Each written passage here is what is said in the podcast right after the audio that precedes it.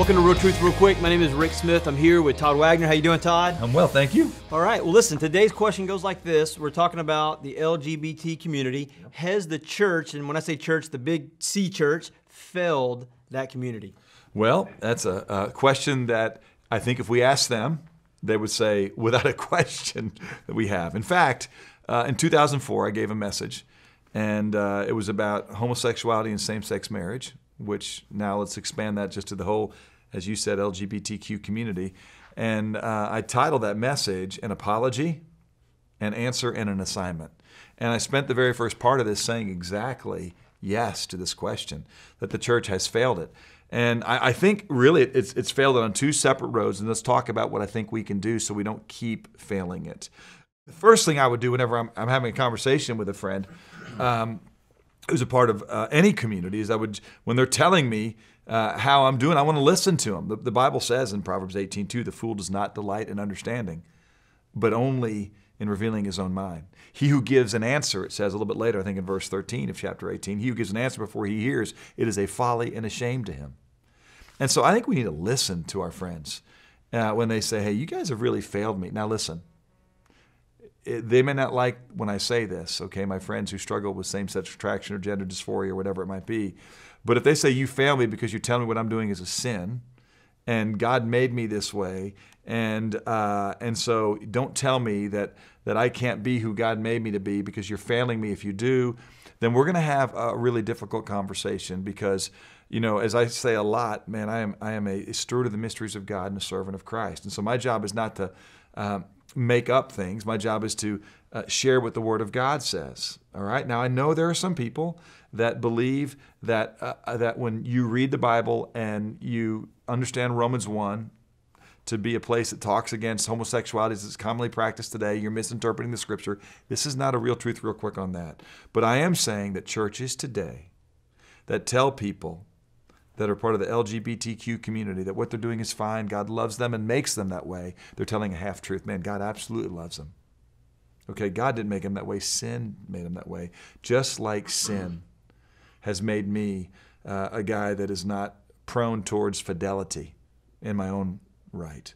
Um, and so, you know, we did a whole real truth real quick on gay conversion therapy and reparative therapy and the nonsense that that is.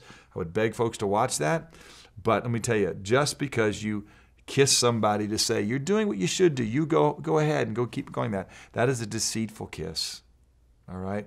And not a faithful wound. So some of the church is not serving any of us well when they don't call what the Bible calls sin sin. Okay? That is encouraging error, and it's not going to go well for folks when they do that. It's a conspiracy amongst the prophets. Yeah, you really got two sides. You got that side, then you got the Westboro Baptist Church. And that's that's frankly where you know, and I, I, I sure hope my friends uh, who are part of the LGBTQ community are still watching because I want them to hear me say this. There's the other side of that, which is when we somehow, you know, I guess recent polls uh, have said that about less than five percent of our country would say that they struggle with same-sex attraction. And uh, and and again, some people go, don't even call it a struggle, okay? Um, but we've already answered that. What, what I would what I would tell you is that anybody that makes this a special class of sin is doing a terrible injustice.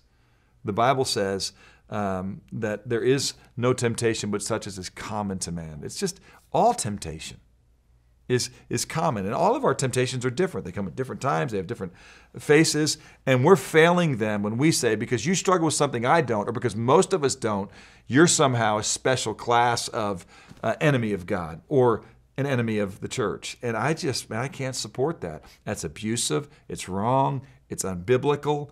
And we owe them a severe apology if anybody has ever said that. Now, by the grace of God, uh, because I, you know, decades ago, um, you know, had friends that struggled with same-sex attraction. I learned early on to understand it, and and I has not ever been a practice here at Watermark uh, to treat people in that community a different way. Um, but, but let me just say a few other things. Here's another way I think that we've really got to understand what's going on there. I, in fact, I almost want to, to do something called, you know, um, homosexual lives matter. In the same way that there's this whole thing with Black Lives Matter, when people say Black Lives Matter, all they're saying is, hey, I want you to understand what I'm experiencing uniquely as a black man. I think the church makes a mistake when it doesn't listen to our friends who are in this LGBTQ community. And when they say, you guys don't get us, and we just go, yeah, we do, it's sin, stop it. There, there's certain things about this sin and about this orientation that make it harder for them. Number one, it, it's, it's, it's something that, uh, because most of us don't struggle with, we do have a tendency to respond to it differently. That is wrong. We need to ask their forgiveness for that. If we act like we're shocked or repulsed, okay, we need to, we need to go, hey, that was on me. Forgive me.